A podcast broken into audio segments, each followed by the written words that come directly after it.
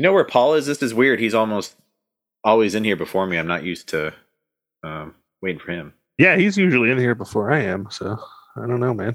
Um, so I'll give him a message or something. And what, what, what the hell? Um. Okay. Uh, some owl just swooped in. Pissed off Al. Yeah, I don't know what the hell it dropped off this letter. Um. Okay, let me open it up. Looks like it's from Paul. What an odd form of uh, messaging. Uh, yeah. Okay. So it says, I've ran away with my lovely wife, and by the time you get this, I'll be in New York City. See you later, nerds. That son of a bitch is eating delicious pizza without me.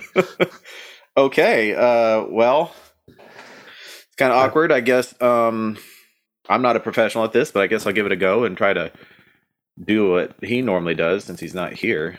Uh, I don't know. So- You're not angry enough to be a Paul. I guess. So I'll just do my best me. But anyway, I mean, I guess I could start by asking you. Uh, you were out last week and didn't Yep, get to ask yep. you your opinions on Gladiator. Yeah. So, well, um, what do you think of Gladiator? How many have you seen it before? I'm guessing you probably have. I, I have seen Gladiator a few times. yeah. You remember your first time? My first time? Yeah. No, No. no, no. It was probably in theaters though. Oh, cool. Yeah, because it just looked baller. Yeah. Come on. Um, I love that movie. Yeah. It's Listen, it's it's a great movie. Um. I'm actually curious because I haven't heard what you guys said about it. Uh, I'm assuming Paul was uh, curmudgeony about it, and uh, Not you were really. like, "I enjoyed this." He, Really? Uh, he said he loved it also. Um, he ran, I think he gave it four and a half stars. I think. Um, he was pretty four or four and a half, but he was a big fan of it and seen it many times. And he actually defended against some of the issues I had, which were very small issues. Um, he and Autumn talked about it. Uh, my main issue was that it really, really reminded me of Braveheart. And watching it so close to Braveheart, uh, I hadn't noticed as similar as they were before. I was like, oh no, I is it is it a rehash of Braveheart just set in Rome? I don't know. no see, I I took Gladiator as a lot more fun than Braveheart was. Hmm. Um, as as kind of like a summer tentpole kind of film Okay, instead of like an Oscar, like trying for an Oscar. Like, yeah, um it's it's just it was made for the the fights and the gore and you throw a little uh fairly boring weird kind of romancy thing in there that's really only one-sided. Yeah, and then the awkward Joaquin Phoenix. Like, that's yeah i don't know i just it's one of those movies where i could probably watch it maybe once a year and go Yeah. that was fun. I enjoyed every bit of that yeah. It's one of my stepdad's favorite movies and one of the few that he ever owned, and so that I watched it a lot growing up.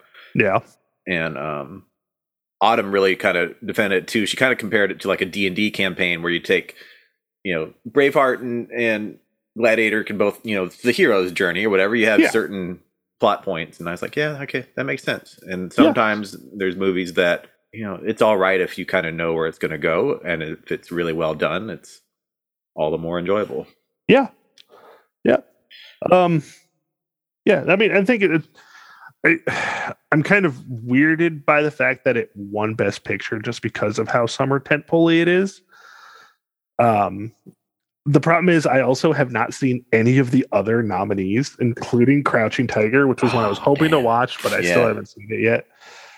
Um and I'm trying to remember what else came out that year. So uh, I had a, a list of a few things. I guess I can go ahead and uh, tell you those, and then ask you the questions. yeah. Um, "Oh Brother, Where Art Thou" came out that year. Okay, Uh, so we have a clear winner. Snatch, uh, then you know one you mention all the time uh, as a hard one to watch. Uh, Requiem for a Dream, Unbreakable, Almost Famous. That's actually one I haven't caught yet. Well, So, yeah, Snatch probably should have been given a best director. Hmm.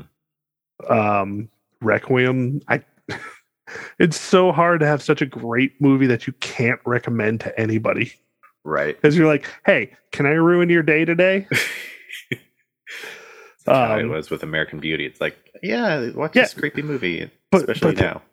But that one's even worse because like Requiem, you're just like, listen, this is going to make you uncomfortable because Right. nobody wins, nobody There- there's no, at all. no release. Um, but I, I just, man, oh brother, where art thou was a perfect film. It is. It is a like there is literally nothing wrong with that movie at all, and the fact that it wasn't even nominated. Right. So I'll just ask. Do you do you think Gladiator deserved Best Picture? I mean, the other nominees I, I know you hadn't seen them were Erin Brockovich, Chocolat, Traffic, and Crouching Tiger. Yeah, I, I mean, out of the list, being the only one that I've watched, I give it a yes. But knowing Oh Brother came out that year, I have to say no. Yeah.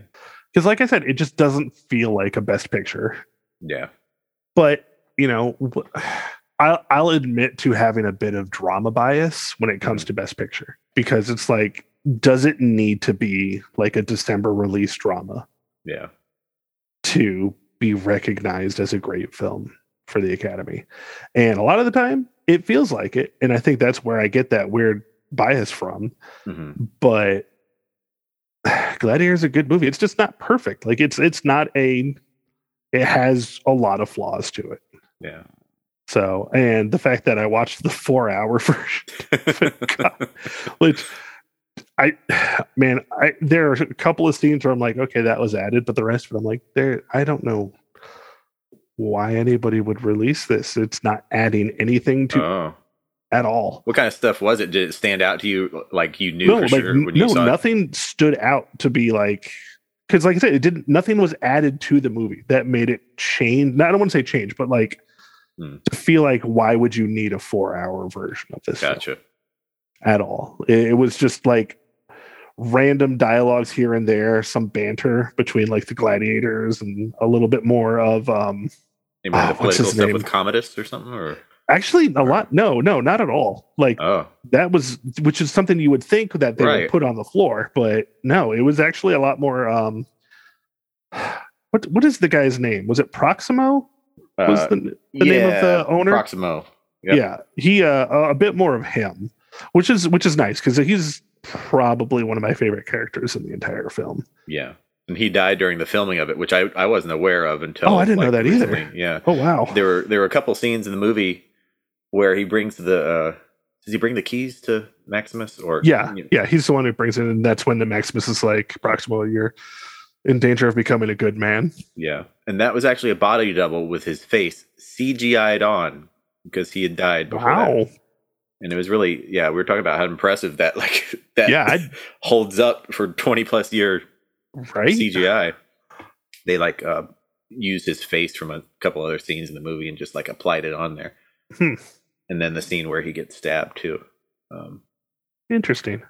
so yeah, he he had suffered from alcoholism for a long time and had Mhm. abstained, but then they were filming somewhere near a pub where he got out and got wrapped into a drinking competition and ended up having a heart attack. So Oh no. went out uh Ooh. kind of badass but really sad.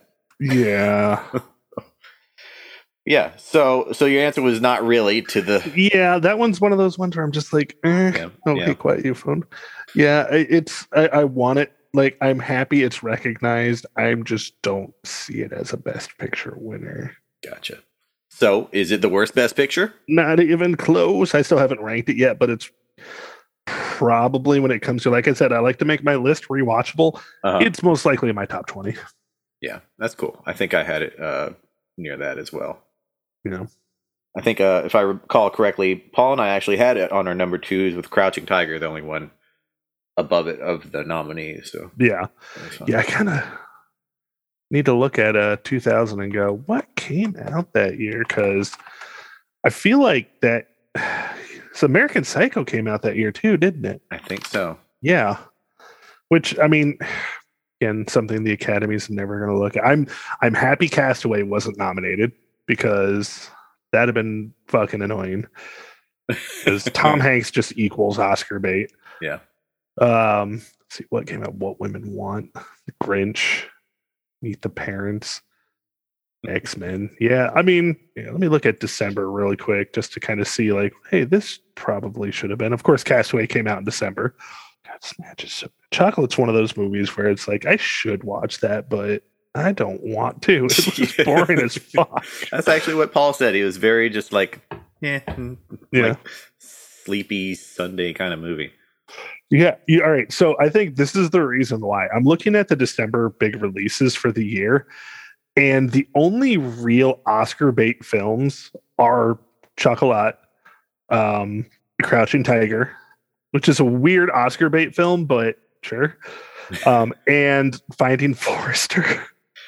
Finding Forrester. I forgot to mention this. It's one of the films I saw by myself in theaters, and I was probably the only one under 50. Yeah, you're the man now, dog. Punch the keys. Oh, and Traffic came out in in December as well. So yeah, so it's it's actually really weird that because when did Gladiator come out? Would Um, Ben, I think it was fall. I, I remember reading something about production was ending in summer. May. it came out Oh. in May, Dang, May. and it won. Like Hmm. that's insane. Yeah. May was also the time that Battlefield Earth came out. Which uh, swept the Razzies that year. I would assume. So yeah. yeah, it's it's it's nowhere near the worst. Uh, oh god, Titan AE even came out that Oh, year. yeah, yeah. Yeah, that's uh, yeah, weird year. Yeah. So Um, well, I actually just got a message from a, a, past guest. Uh, who ooh, asked if she could come on and join us to talk about Beautiful Mind. So, well, we uh we got a spot to fill. yeah. Might as well let them in. Okay. Uh, I'll Well, let you want to talk about a movie? Let's talk about a movie.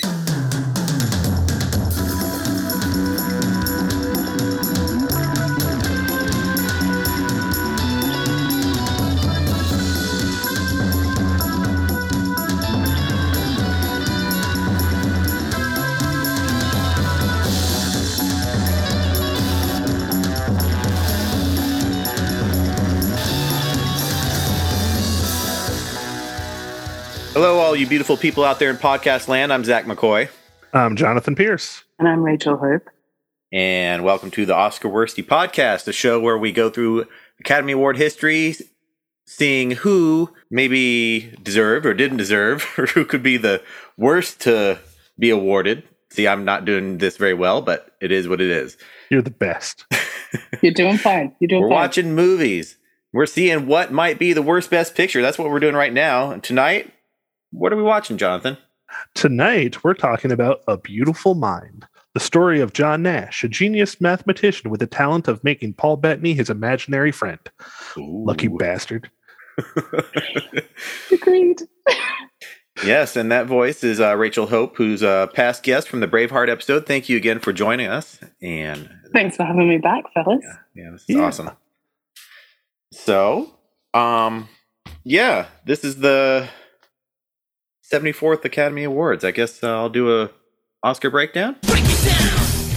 It is an iridescent March 24th, 2002. Well done. Well done. At, thank you. At the Kodak Theater. I'm I'm not sure if this is the first time we've done the Kodak Theater. I'm sorry if Paul is missing this, but Yeah. um yeah, for joining us for the fourth time as host is Whoopi Goldberg. Um Beautiful Mind wins Best Picture, nominated for eight, winning four. Um most nominated on the night is Lord of the Rings, The Fellowship of the Ring, with 13 nominations. yep. Yep. Get yep. there. Oh, we'll get there. So, yeah, get my notes here. All right. So, uh, real quick. Oh, oh shit. What? I'm getting a fax. I don't even have a fax machine. Where is this coming from? Oh, geez. So I'm That's sorry. not Excuse a me. fax machine. That's a hang dial-up modem. Yeah. It's, so we really are back in 2001? Is that Yes. right? So, somehow this piece of paper I had appeared. broadband in 2001. It looks like it's a message from Paul. I okay. Um, he he sent an owl earlier to say that he'd left and he's in New York. He says, "Hey guys, I'm having some New York pizza. Tell Jonathan it's good, but not Chicago style." Go fuck yourself, Paul. Okay. I hope you Okay. eat some borrows for the rest of your trip. Uh, I hope you What eat is it? Little Caesars for the rest of your trip. Oh, I know that one. We had that one here for a- I'm sorry. about a year and then it went out of business. Yeah, as it should. As it because should. it's garbage, garbage. Goodness. Well, okay. How dare Oscar he make breakdown. things About us. Beautiful Mind wins Best Picture um, over Gosford Park, In the Bedroom, Moulin Rouge, and Lord of the Rings: The Fellowship of the Ring. And Ron Howard wins Best Director for Beautiful Mind. Yeah, That's quite a sigh. it. I have words. I have so many words. Yep. So Best Actor goes to Denzel Washington for Training Day. Um, I have words. Yeah, also Right. nominated in the category. Will Smith, which is funny because I think you know, he were bo- those two were nominated against each other this present year. uh, And uh, that news just came down about Will Smith today about banned for 10 years. ten years. 10 years. Yeah. A decade without Oscar.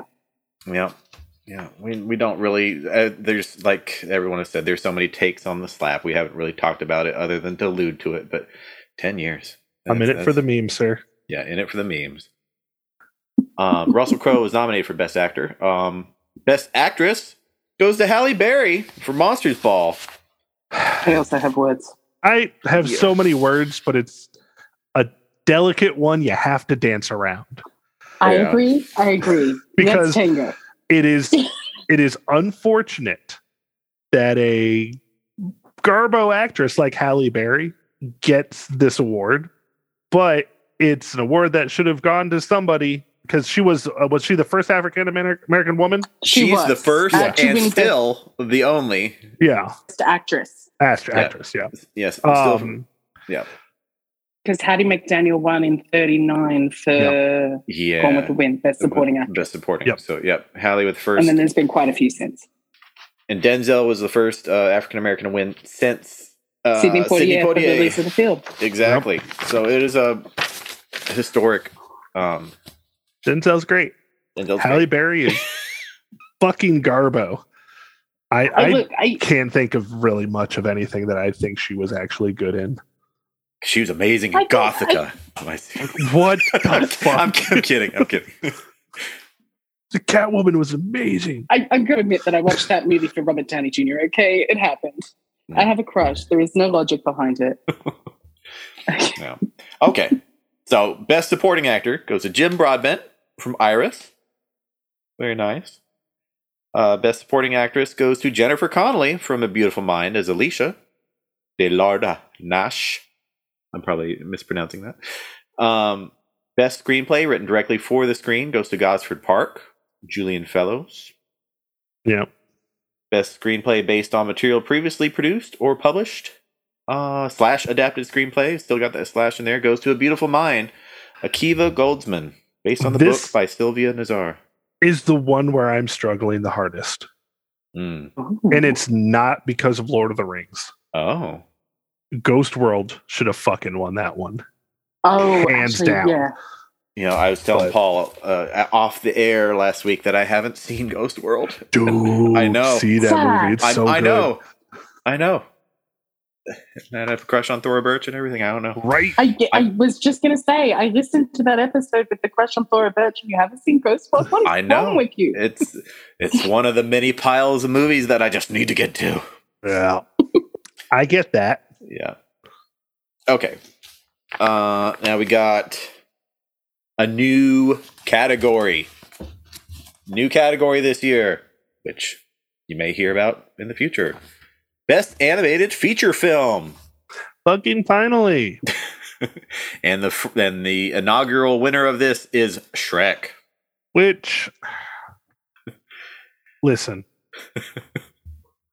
it's a it's it's an iconic film. It's an iconic film. I never got into Shrek. It just wasn't like I was like, hey, this is cute, cool. Yeah. It fucking beat Monsters Inc. I know. The I know, best that Pixar movie too. ever. yeah. So yeah. I, I- like Shrek as well, but Monsters Inc. is absolutely incredible. perfect. Perfect. Mhm. Agreed. Best foreign language film goes to No Man's Land from Bosnia and Hergo- Herzegovina. Herzegovina. Herz- Say that again. Isn't it uh, Bosnia Herzegovina? Yep, Herzegovina. Thank you. Herzegovina. Yes. Thank you for educating me here. Amelie got fucked. I was surprised uh, that Amelie was in there because I thought it was a 2001 release, and they usually go next year for foreign language. Yeah. I don't know. So wait, so Amelie was not nominated, is that right? It was It- nominated, it but it did not It win. It was nominated. Yeah, it was I actually surprised nominated. It was nominated for in- Best Picture. It was there was something Yeah, else well- it was nominated for as well earlier. Uh, best original score, I think. And best screenplay. Uh, I saw yeah, it earlier. well, I'm not quite to score yet, so we'll, we'll get there. yep, but- best screen. Yeah, Oh, best sorry. screenplay. No, you're got. fine. Best- Yeah, it was nominated for best screenplay. Yeah, Amelie's great. Um, best documentary feature goes to Murder on a Sunday Morning. Best documentary short subject goes to Thoth. Don't know anything about that. Hmm. Best live action short film goes to The Accountant. Best animated short feature For the Birds. Oh, that one I've seen. That one's funny. There's another Pixar one. Yeah, is that the one where they're on the wire? Oh, Yep. yep, okay. with that one big bird. I've seen that too. Yeah. Well, our next category brings us to our podcast within a podcast John Williams Oscar Watch.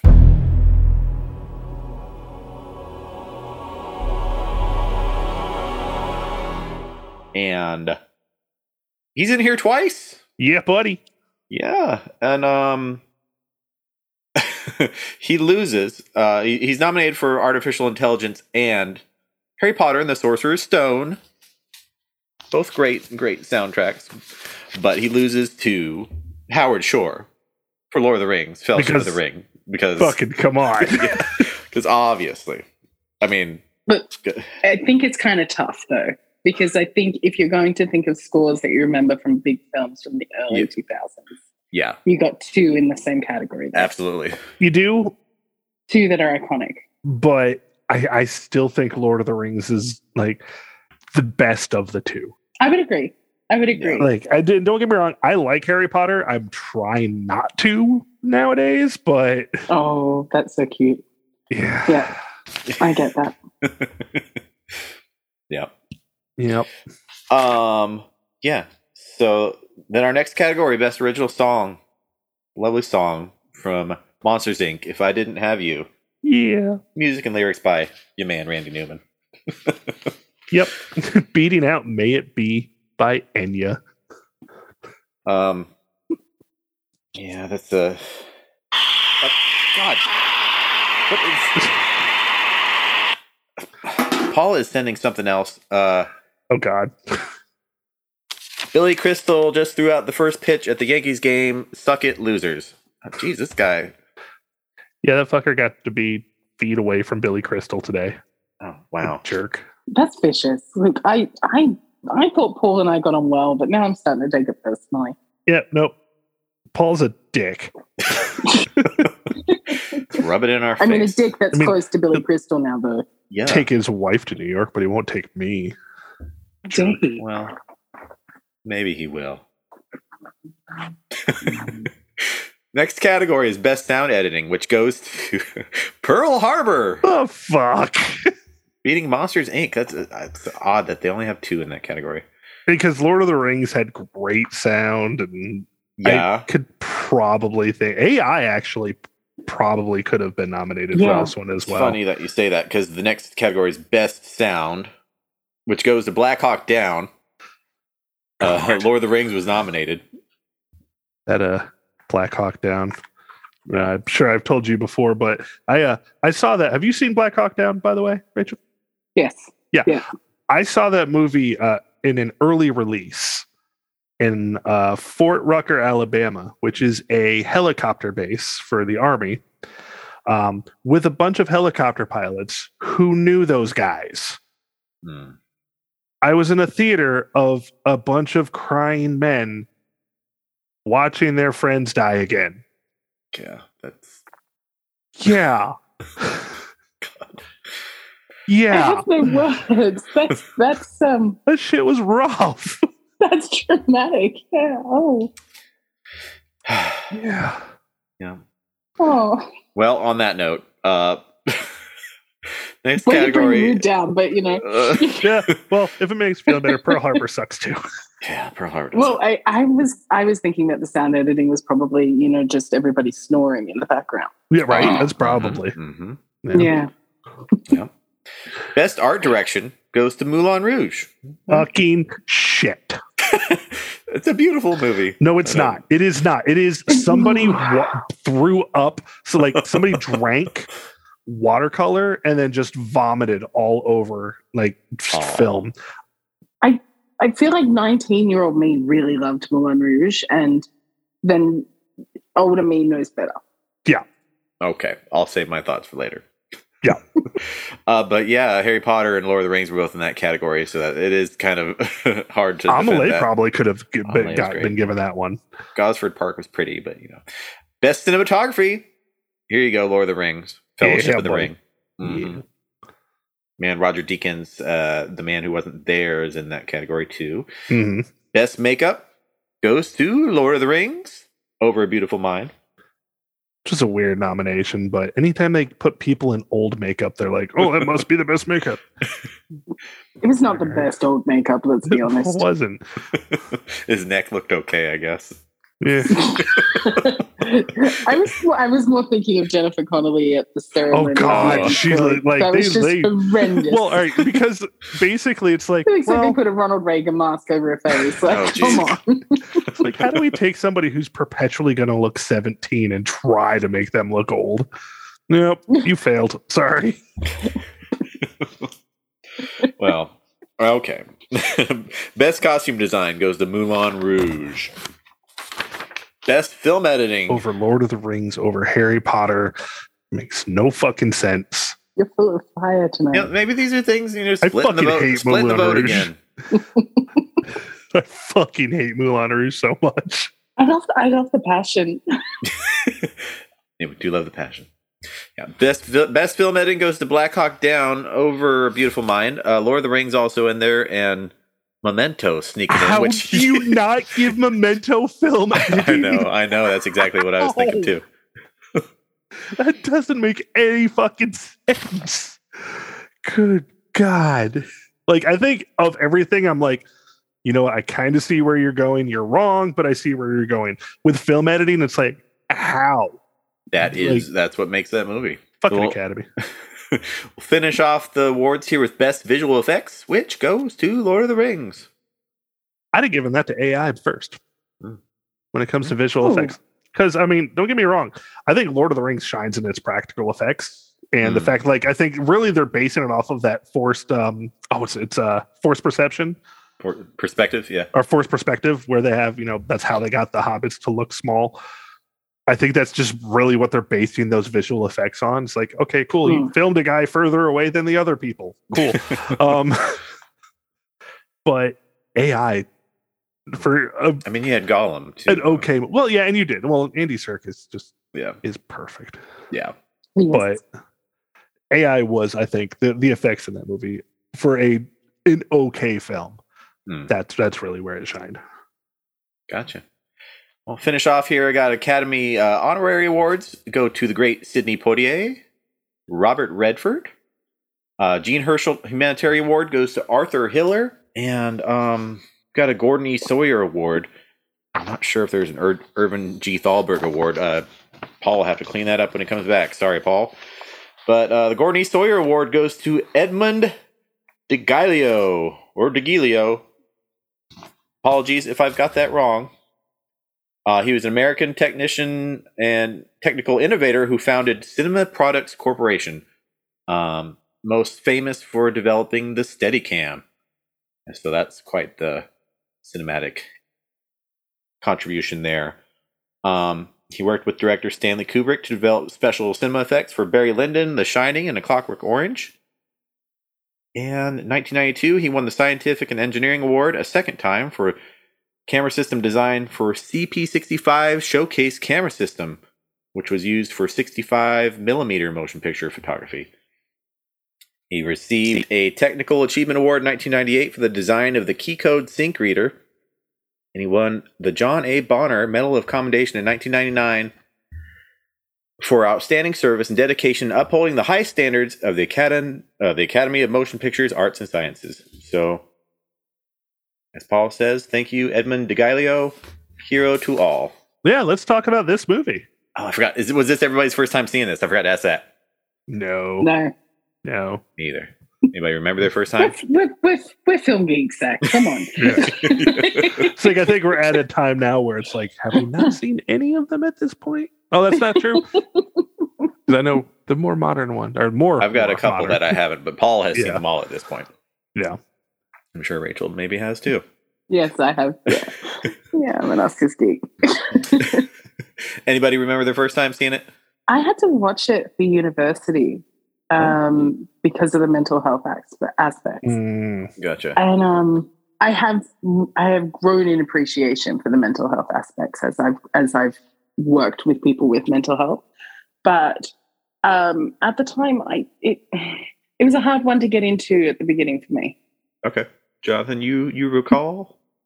no, this was one of those ones where it was just like, this looks cool. I'll pop it in the DVD player, Yeah. and I did. Yeah. and it Same. was uh, the movie that got me into Paul Bettany. Oh, yeah. yeah, Very good. Very good. Yeah. Yeah. I saw it for the first time around 2006. Also, one that, you know, I picked up a DVD copy and same copy that I watched this week. Nice. Okay. This is an okay movie. yeah, It is not bad. It's Mm-hmm. a little bit worse when you realize that uh, uh, John Nash was like a raging anti-Semite. Ooh. hmm Damn. Yeah. Here, I thought we were having a controversy free movie. Oh, he was a fucking douche. But Yeah. Did You yeah. know. I feel like they got divorced too, didn't they? They her? did. Yeah, they got remarried like 30 years later, but they they were divorced. I mean, the movie doesn't show that at all. No, no, nice little gloss there. I mean, nobody wants to see anybody divorce Jennifer Connelly, but let's Right. be. Yeah. Right. I, Yeah. I would not divorce that woman ever. So, I wouldn't have married her to begin with. Oh, ouch! I, I'm I don't like Labyrinth. Oh, get off the podcast. I I love David Bowie. I can't stand Labyrinth anymore. I loved it as a kid, but man, does that movie just not fucking hold up? oh, see, yeah, no, but that's in your opinion, which at That- the moment is- I'm, I'm questioning. I'm questioning that opinion. no, that's fair. That is 100% something you should always do for me. Once I have a 12 year old food diet and a 12 year old movie diet. Um, Yeah. And uh, yeah, but for this one, I just the mental health aspect of it. It, it what I found interesting the most, you know, because I've I've worked with um, adults with uh, intellectual disabilities and mental illnesses for like 10 years. Yeah. And I've worked with, you know, people with things like schizophrenia. And schizophrenia is not the delusion so much that you see in things like this. Like it, it is something that can pop up sometimes, but more of it's like just the inability for the mind to even work in the sense of Yeah. watching like you when when you hear somebody with schizophrenia actually talk they're they're just words put into a sentence that makes sense to them but don't to you so seeing it like this i was like this is a little off-putting for me because this may not be that what i did find interesting was knowing that uh, I did look it up was how insulin shock was done, and where it's basically they were forcing seizures upon people through Yeah. these insulin. And at first, the first time I saw the movie, I was like, are they just are they giving him electroshock? Like, what is going on? And then now watching the movie this time, going, oh yeah, okay, that's um that's fucked. yeah. Um, Look, I, I think with the mental health side of things, I think we're looking at how mental health was viewed in the 50s. Mhm. We're looking at a man who has uh, who who is already neurotypical, who is not neurotypical at all, given uh, given just his absolute ability to to think and, and work out things that that people just generally can't. Um, and I get that it's been done for whatever cinema like cinematic effect, but what I liked mental health wise about this film was that it actually shows the impact of mental health on the people around the person that is Yes. Yeah. struggling. Yeah. yeah, absolutely. Um, you know, and I think anyone who has been in that situation where they have been a carer of somebody, and and I'm trying to find a way to to put it into words and not be a downer. When you absolutely love somebody and you just know that it's not them, and but they know it's not them as well, but they can't make Yeah. themselves how they normally are. I think they showed that really well. I think Je- Jennifer Connelly is somebody that I think is, is drop dead gorgeous. I think that she generally plays uh, type A personalities. Mhm. That seems to be the role that they'll generally cast her in. I think she shows that exacerbation, uh, like exasperation in this film really well. That she Yeah. shows that it's you. How do you love somebody when you don't even really know who they are because they they're lost in their own head. Right. Um, Yeah, that's Yeah. what. Um, without divulging too much personal information or anything, the first time I watched this, I was like, "Oh, this is a this is a good movie." It. I um watching it now though the the mental health aspect, the whole like exactly what Rachael said the the impact of the people around you and and the struggle of knowing the person wants so badly not to have this happen to themselves and Yeah. and that it just overwhelmed me a little bit a couple times in this movie and I connected me too, on that level. it this time. Yeah I've I after I finished watching it I I kind of was looking at my past uh, scores and rankings on it and then I was looking at some other reviews a lot of people were complaining about the the uh, depiction of schizophrenia and the fact that like he went off his medication I mean I don't there's nowhere in the film that it really makes it seem like a good decision that he did it, and at least not first. No. The idea that love, in air quotes, love can defeat anything is, I mean, it's a Yeah. cinematic tool in this case. But as far as I've read, I mean, his perhaps his intellectual ability allowed him to reason more because he claims that he was able to do some of what was seen in the movie. You know, mm, still have delusions but be able to reason with himself that okay, that's what that is, and I can ignore it a little bit. But I mean, he was in and out of mental health facilities more often than shown in the film too. So, Yeah. yeah. but as a film, I mean, I love I love Jennifer Connelly's performance in here, and I think Russell Crowe's really good. I think Yeah. so too. Yeah, Yeah, no, I, I nobody's bad in this movie. I would agree. It's and you know, I'm going to keep repeating myself. Paul Bettany is fucking amazing because he just plays Paul Bettany in this film. Like it's just He does. He really does. it, it, it's it's he it's it's one of those things where I complain a lot about Michael Cera always playing Michael Cera because he only knows how to play Michael Cera. But then you get Paul Bettany who just basically only ever plays Paul Bettany. But I like his character better than Michael Cera's. yeah. See, see, back back in the day, those were the people that were movie stars and not actors. Yeah. And and that's that's a thing. Like I I think I said this in a review the other day where I was saying, I love Audrey Hepburn, but Audrey Hepburn plays Audrey Hepburn in every film that she does. Hmm. You know, I, Truman Exactly, Capote yeah. didn't want her in Breakfast at Tiffany's because she's meant to be an escort. No one believes that Audrey Hepburn would be an escort um, right?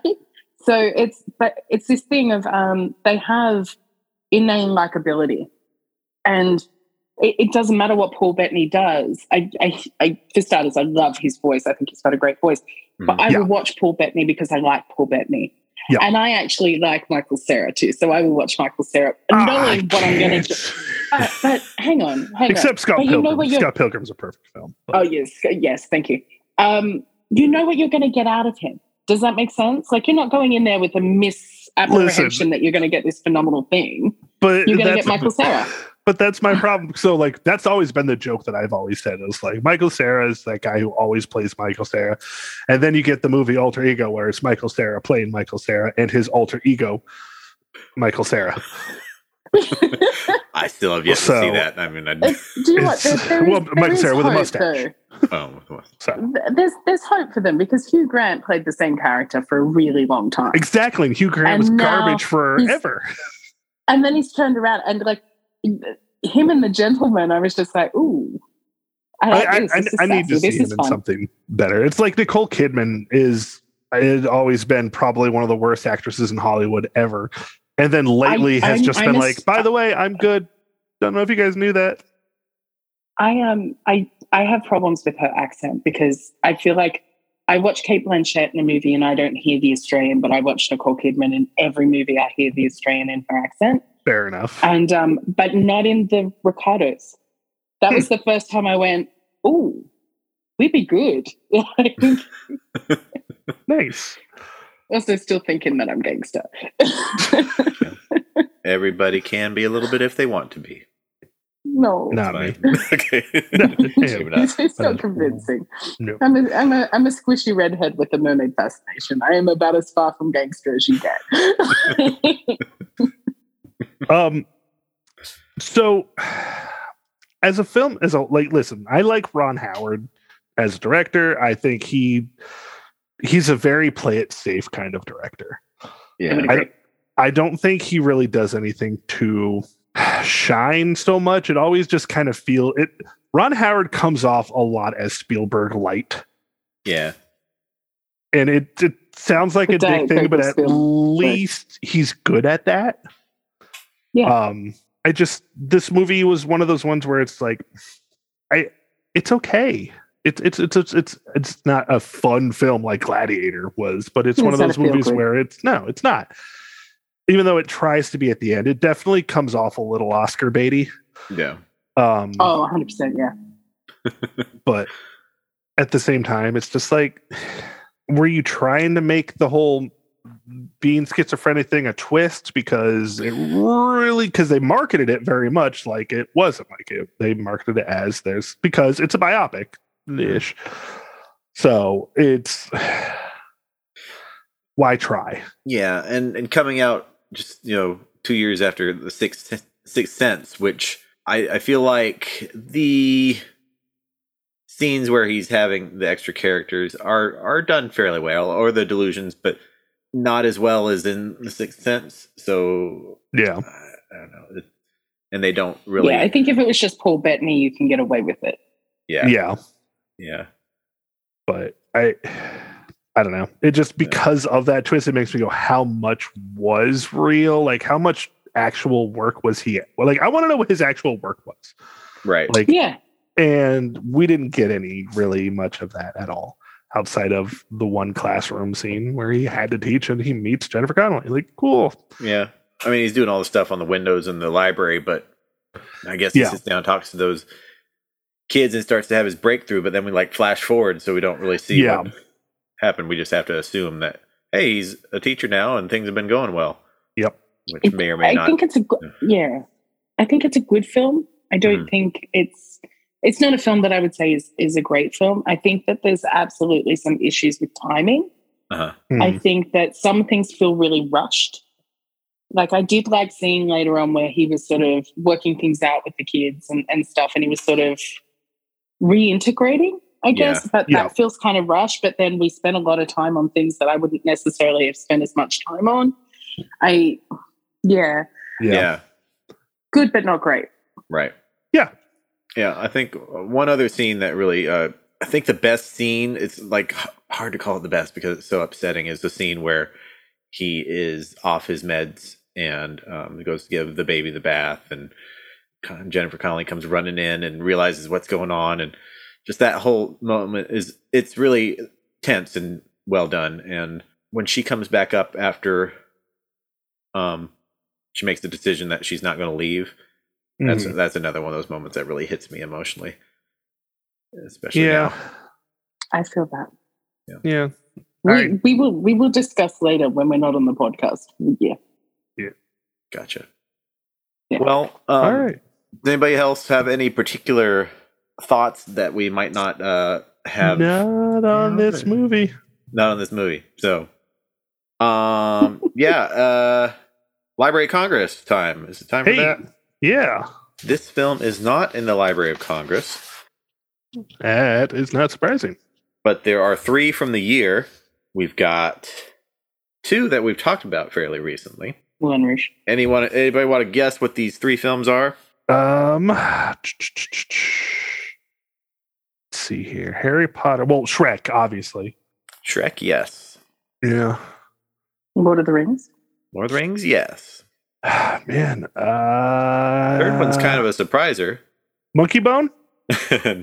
Not Monkey Bone, but uh, uh, you got the right, the start of it right. It's a Memento. Memento's in. Oh, really? Oh, Yeah. nice. Wow. Okay. Um, any guess at the earliest inductee of these three films? uh, Shrek, most likely, almost as fucking immediately as it could have been. So what?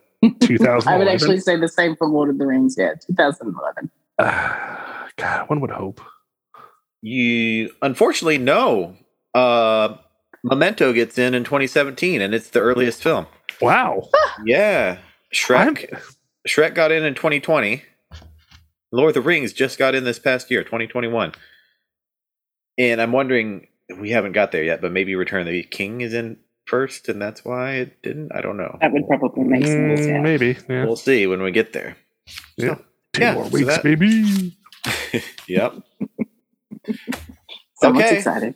So I guess this is the time of the pod where Jonathan Razzies. asks. Oh, Razzies. That's right. Yes. Razzies, baby. Ooh.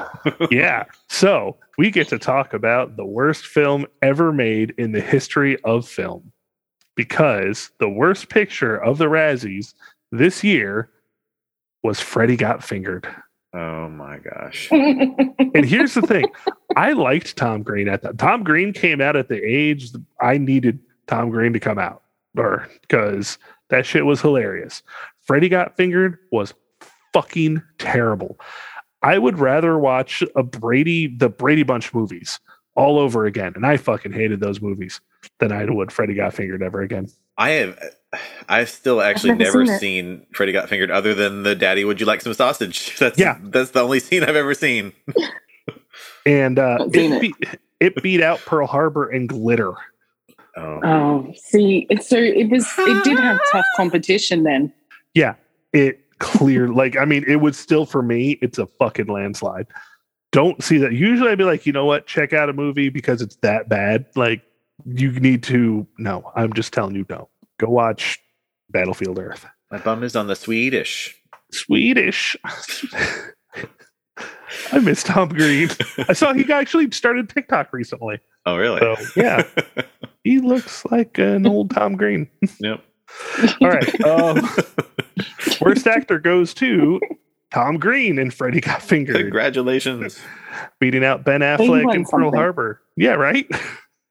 uh, Kevin Costner in 3,000 Miles to Graceland, Keanu Reeves in Hardball and Sweet November, and John Travolta in Domestic Disturbance and Swordfish. Oh. I don't Uh, think Hardball is that bad. Hardball's fine. I fine. don't. y- Yeah, It's not the best, but we don't. We don't come for Keanu. yeah. We protect him at all costs. hmm Um, He's a special soul. He is. Yes. You're amazing. Uh, worst actress goes to Mariah Carey in Glitter, beating out Penelope Cruz in Blow, Captain wow. Corelli's Mandolin. and She was Garbo in Blow, and I love that movie, but Mm. she was fucking terrible. uh, Angelina Jolie and Laura Croft, uh, Jennifer Lopez and Angel Eyes, and Charlize Theron in Sweet November. Wow. Worst supporting actor goes to Charleston Heston. Charlton Heston in Cats and Dogs and his cameo in Planet of the Apes. Uh, Yeah. Yeah. Uh, worst supporting actress goes to Estella Warren in Driven and Planet of the Apes, beating out Drew Barrymore in Freddy Got Fingered. Worst screen couple goes to Tom Green and any animal he abuses in Freddy Got Fingered. he and Drew Barrymore were like dating at the time, weren't they? Yes. Yeah, I think they were married. Yep. Uh, yeah. Uh, beating out Ben Affleck and either Kate Beckinsale or Josh Hartnett. Uh, the other screen couple, Mariah Carey's cleavage. Hey now. Yep. Uh, worst remake or sequel goes to Planet of the Apes. This was the uh, Tim Burton. Tim Burton one.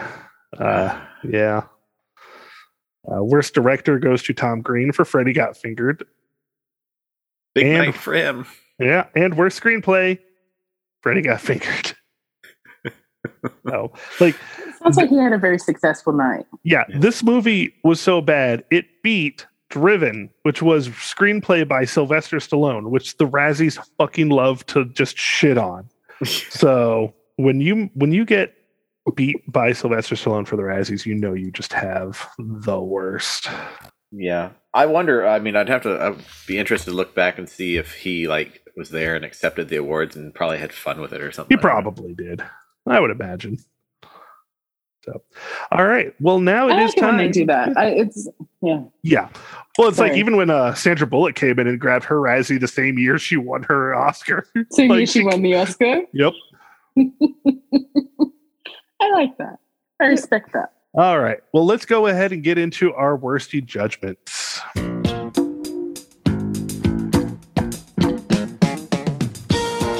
And Rach, you've been here before, so you know we got a couple of questions here for you, and we'll go ahead and start with the first one being: Does this movie deserve Best Picture? Oof. No, I um, no, no. I'm going to sound a little bit more confident in my answer there. No, I know fair. why it won, but no. but then I had issues with everybody that won, like everything that won that year, pretty much. Hmm. Do you have a, a feeling of what should have won? Um, I know why Lord of the Rings didn't win. Um, I think they were sort of saving that. I that's how it felt that they were saving it so that they could just go, boom, everything goes to that third film. Yeah. Um, I was really surprised that Amelie didn't get a nomination for Best Picture. Right. and loved that.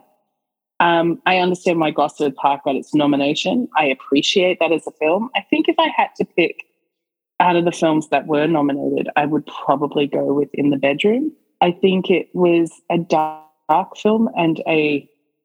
I, I, I just I, I found it really raw and very real, but it didn't have the Oscar bait or the glitz that A Beautiful Mind had. Does that make Okay. sense? Yeah. Yeah, absolutely. Um, so I'm agree with you in the fact that no, this did, should not have won Best Picture. Mhm. I don't think it should have been nominated, and I feel like The Majestic did not get any attention and probably should have Oh, been nominated for Best point. Picture. Um. And that movie actually was very odd. I even came out in December. Um, it's one of Jim Carrey's best performances, and I just, yeah, it He's got screwed. underrated.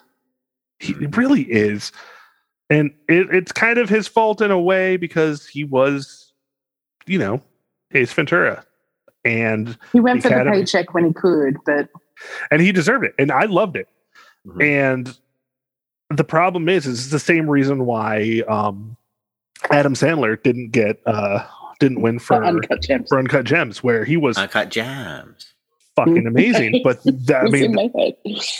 They've they literally said no because he's just too much of a goofball for like it's it's an image thing for them. I'm like, no, Yeah. that's not what it's supposed to be. It's because he was the best. He was and got ignored. Um God, I even think Blow probably should have been nominated at the same time too. But that one's one of those like it could have been, it could have not been. But I do think those are better movies than A Beautiful Mind was. And again, A Beautiful Mind isn't bad. It just I just don't think it was one of the best movies of the year at all. I don't think it was an overly strong year for films in a lot of ways either. I think there was some films that were really amazing, and then there was a lot that was sort of somewhere in the middle. There was a lot that was in the middle. I mean, so like Sexy Yeah. Beast came out that year, and Sexy Beast did get some nominations, but it Ben wasn't Kingsley another. nominated, right? Yeah, I think Ben Kingsley was nominated. But yeah, there was a lot that's just kind of like like Legally Blonde came out that year, and that's just a movie that almost perfect. Hmm. to, well, Um, to, to me, that the fact that that didn't get nominated over Moulin Rouge or something, you know what I mean? I think it's clever, Yeah. but they don't like comedy films. So, and th- that's my thing too. I think the Academy just uh, fucking ignores comedy. Uh, Yeah. And that was also another thing is Moulin Rouge is fucking garbage. Outside of Romeo plus Juliet, it is the only Red Curtain trilogy film that is that uh, Romeo plus Juliet is the only Red Curtain trilogy film where it's not Baz Luhrmann up his own fucking ass, just puking on film. Um, I So, so uh, do you want me to weigh in on this as the Australian? please, please do, please do. So what I will tell you is that Strictly Ballroom was a film that did amazing things for Australian cinema. And what I really like about Strictly Ballroom is the the humor in it is very Australian humor. Um, it is, but it is not a film that I would recommend doing well on a world stage. It is very much an Australian film. It's kind of like Gosford Park is very much a British film. Mhm. It's not exactly, you know, it's the kind of film that you take your nana to go and see before you go out for tea and sandwiches, right? Um, and and so I I value what Strictly Ballroom did for Australian cinema. I think Romeo and Juliet was great. I think I think Moulin Rouge benefited from the fact that Nicole Kidman and Tom Cruise got divorced, Hmm. And that she was very much favored in the media in that divorce, and people sort of felt like, oh, we've got to you know. We, we've got to pick her up and keep going. And I think that that sort of got people into it. And then it had so many songs that people were like, oh, well, I'll buy the soundtrack. And I, I, I think it got more hype than it actually deserved. Yeah. And I remember living in Sydney uh, when when Tom Cruise and Nicole Kidman got divorced. And, and um, in all honesty, I remember catching a bus through Sydney where there was graffiti on the wall that said Tom Cruise sucks fairy dicks. So I, you know, the, the mood in Australia was very anti Tom Cruise. so I, I get why it's there, but I yeah, no. I was never in the drama club in my high school, but Yeah. I hung out with the drama crew Mhm. because I was just, you know, that stoner kid in high school, but I was able to hang out with those Oh, we were friends. yeah. Yeah. so all of my friends were basically the theater kids. And this came out when I was in high school, and they all fucking loved this movie. And I remember my Yeah. friend Brittany was like, Hey, we got to watch this film. And I watched it, and I was like, my brain immediately shut off the second they did that like three seconds of Nirvana's Nevermind. I was like, Nope, I'm fucking checked out. I'm so done with every bit of this. I'm sad that Kylie Minogue is even in the movie. Oh no, we're never sad that Kylie was in something. Because Kylie Minogue's movies are always horrendous, but we love her because she's Kylie Minogue. Yeah, and that's fine. And I love her just because she is her. But I'm sad for her and Ewan McGregor, two of the most beautiful people I- put on this yeah. planet, in this just god awful fucking garbage. So that's my take. I think my- Rouge. is I think, I think my, my favorite part of Moulin Rouge is the two second cameo that David Wenham has yeah. as Audrey in the very beginning. Mm. Done. Yeah. All right. Well, Zach, let's get to you. Hi. Oh, did did you, You- say you who did, who deserved Best Picture? Who deserves Best Picture? Yeah. Um, I don't want to say Lord of the Rings deserved Best Picture because I don't look at Rachael said Lord of the Rings as one movie. Right. Yeah. Um, it was clearly the better movie that year. And yeah, it should have won. Yeah, I agree. But I don't think it's something that should have for three years just dominated the fucking academy.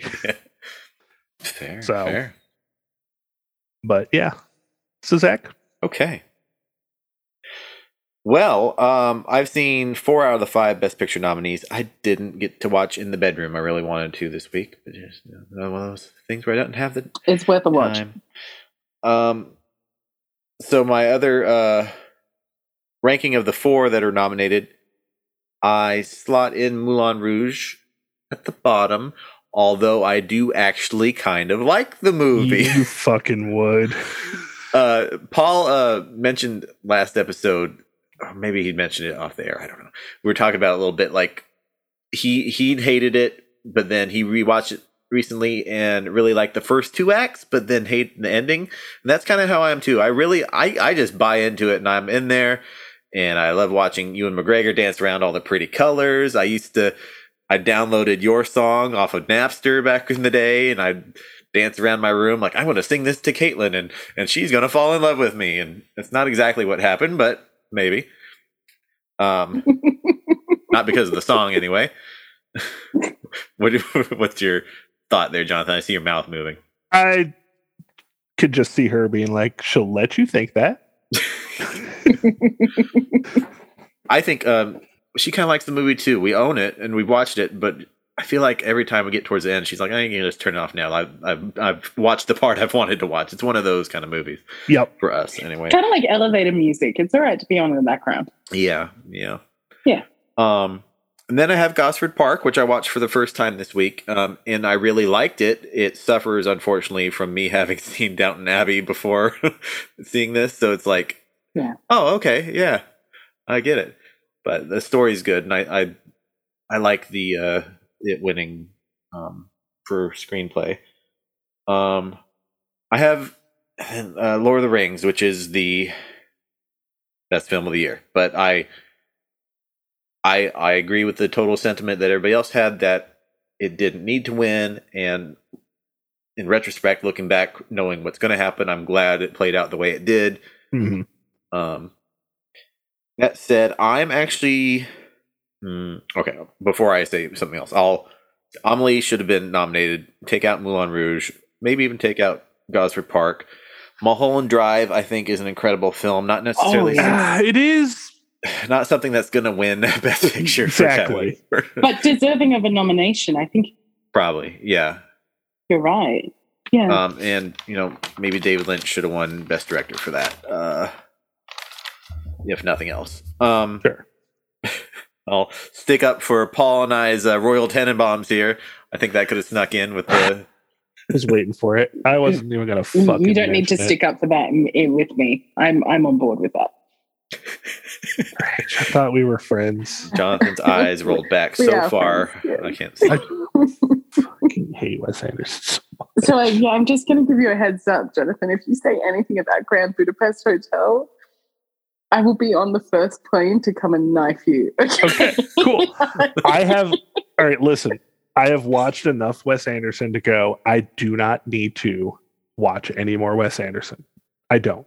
I know I don't like his movies. I, last ten years. so I have not seen Grand Budapest, so I can't say if it's a good or bad movie. I can It's go ahead and assume it's fucking pretentious garbage, but I cannot definitively say that. Almost. He just he just doesn't vibe with it, you know. But Grand Budapest, I'm holding my That's that's thoughts that's for another okay. 12 weeks or whatever. But yeah, uh, spoiler, I love that movie.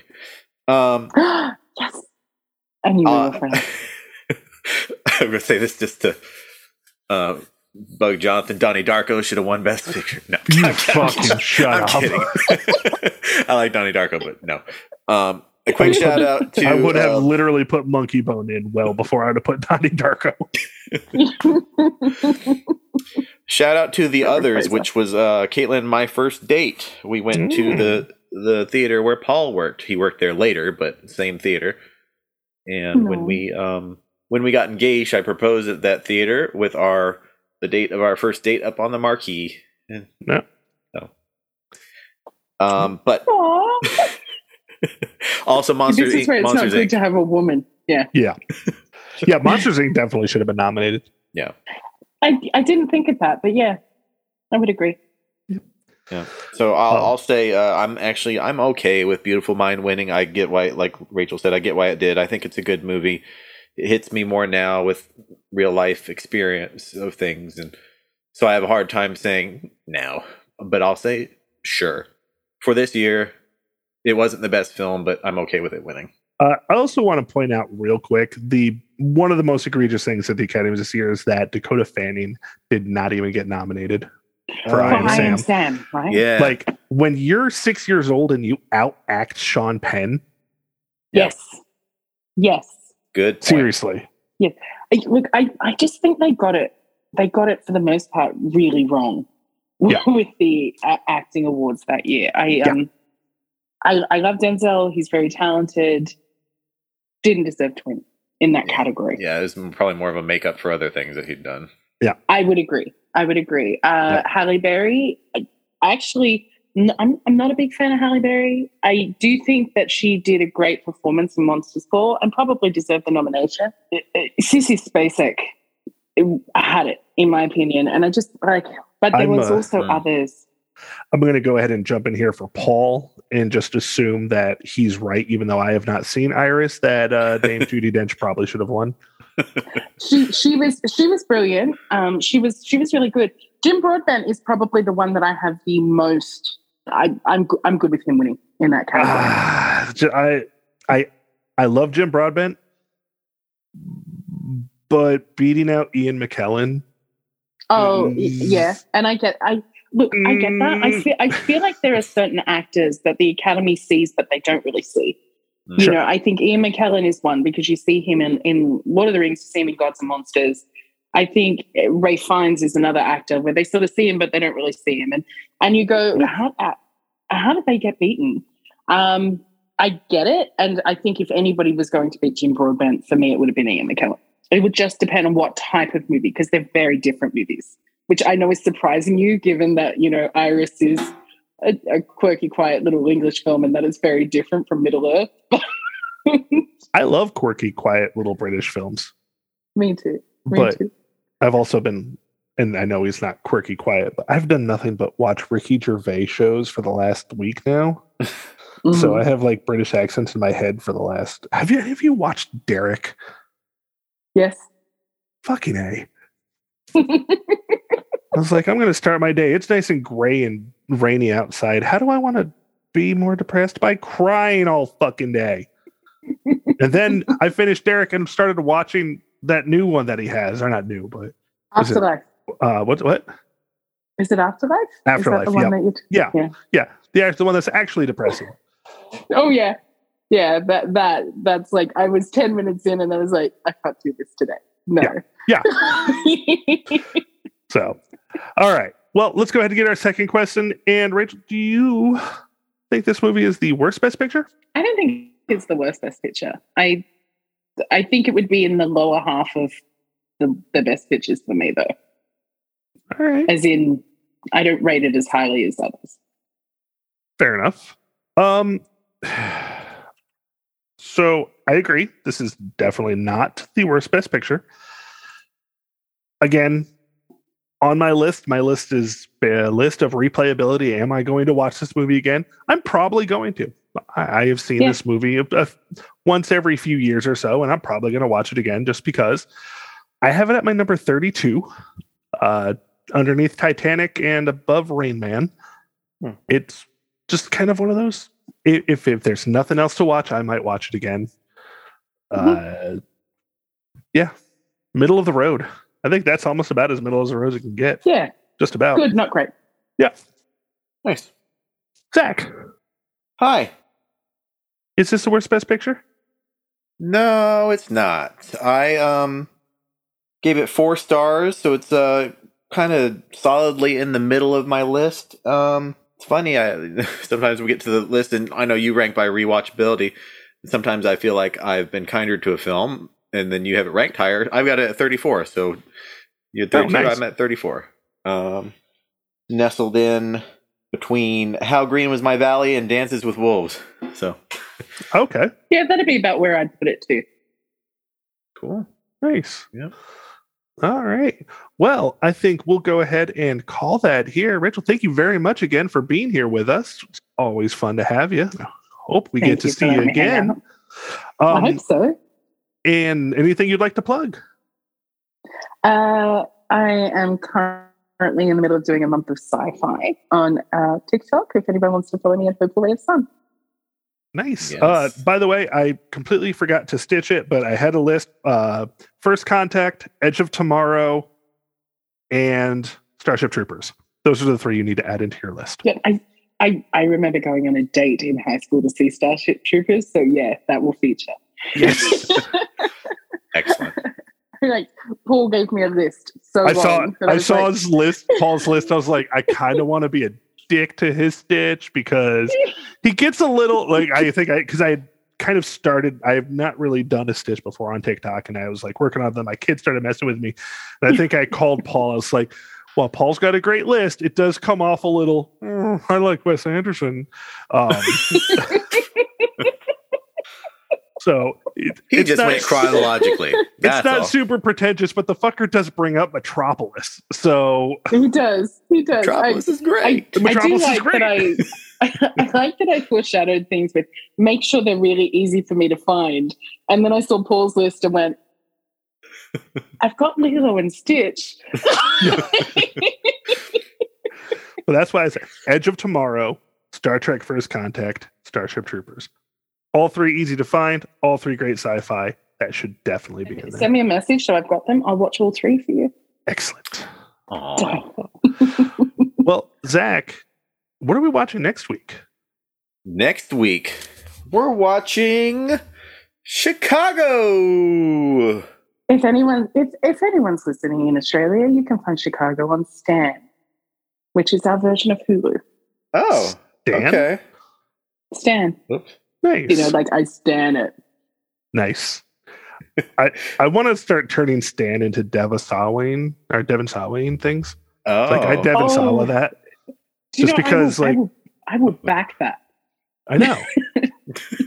I just, I just, I want to get Devon Sawa on this fucking podcast. Of everybody we've ever ah. even, just he's the one that I want to get here because you know what?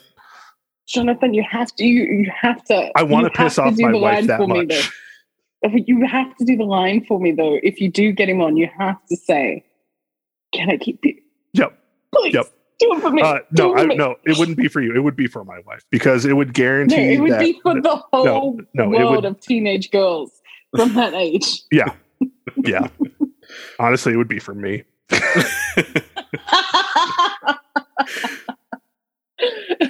I Devon Sawa, Devon Sawa. Sorry, that was a big laugh there. Sorry. No, that is wonderful. Big I laughs are good. So where can we find Chicago? Chicago. It's uh you can rent it on Amazon, Google, um, Hulu, YouTube, and it's actually streaming on HBO Max right now. So if you got that Max, get on there. Nice. All right. Okay, so uh yeah, I've got the little outro here, I guess. You know, Paul's gonna listen to this episode and realize just how important he is and how practiced he is, even though he doesn't realize it sometimes, because this is harder than I realized to keep on track. And thank you guys for keeping I think you did amazing, Zach. you're very you're very kind. I think you did great. All right. So I want to thank some people. I'll say thank you to our producer Trav from our sister podcast, Leveling Up with Benjamin Banks, for producing the show. Chad Ramsey for our most excellent theme song. Jay and uh, Megan Bellevue for our beautiful artwork. Follow the Oscar Worsty podcast on Twitter and Instagram at Oscar Worsty Pod or on Facebook by the full name. Um, give us five stars wherever you watch your listen to your podcast. Uh, it helps us be seen in the almighty algorithm. The almighty algorithm. Also, thank you, Greg O'Neill, for your awesome fan art, by the way. Oh yeah, yeah. Oh shit. so thank you, he, need- Greg. he needed to get men- mentioned. Thank you. Absolutely. Yep. So for Jonathan, Rachael, and Bryce Dallas Howard popping in there for a quick scene.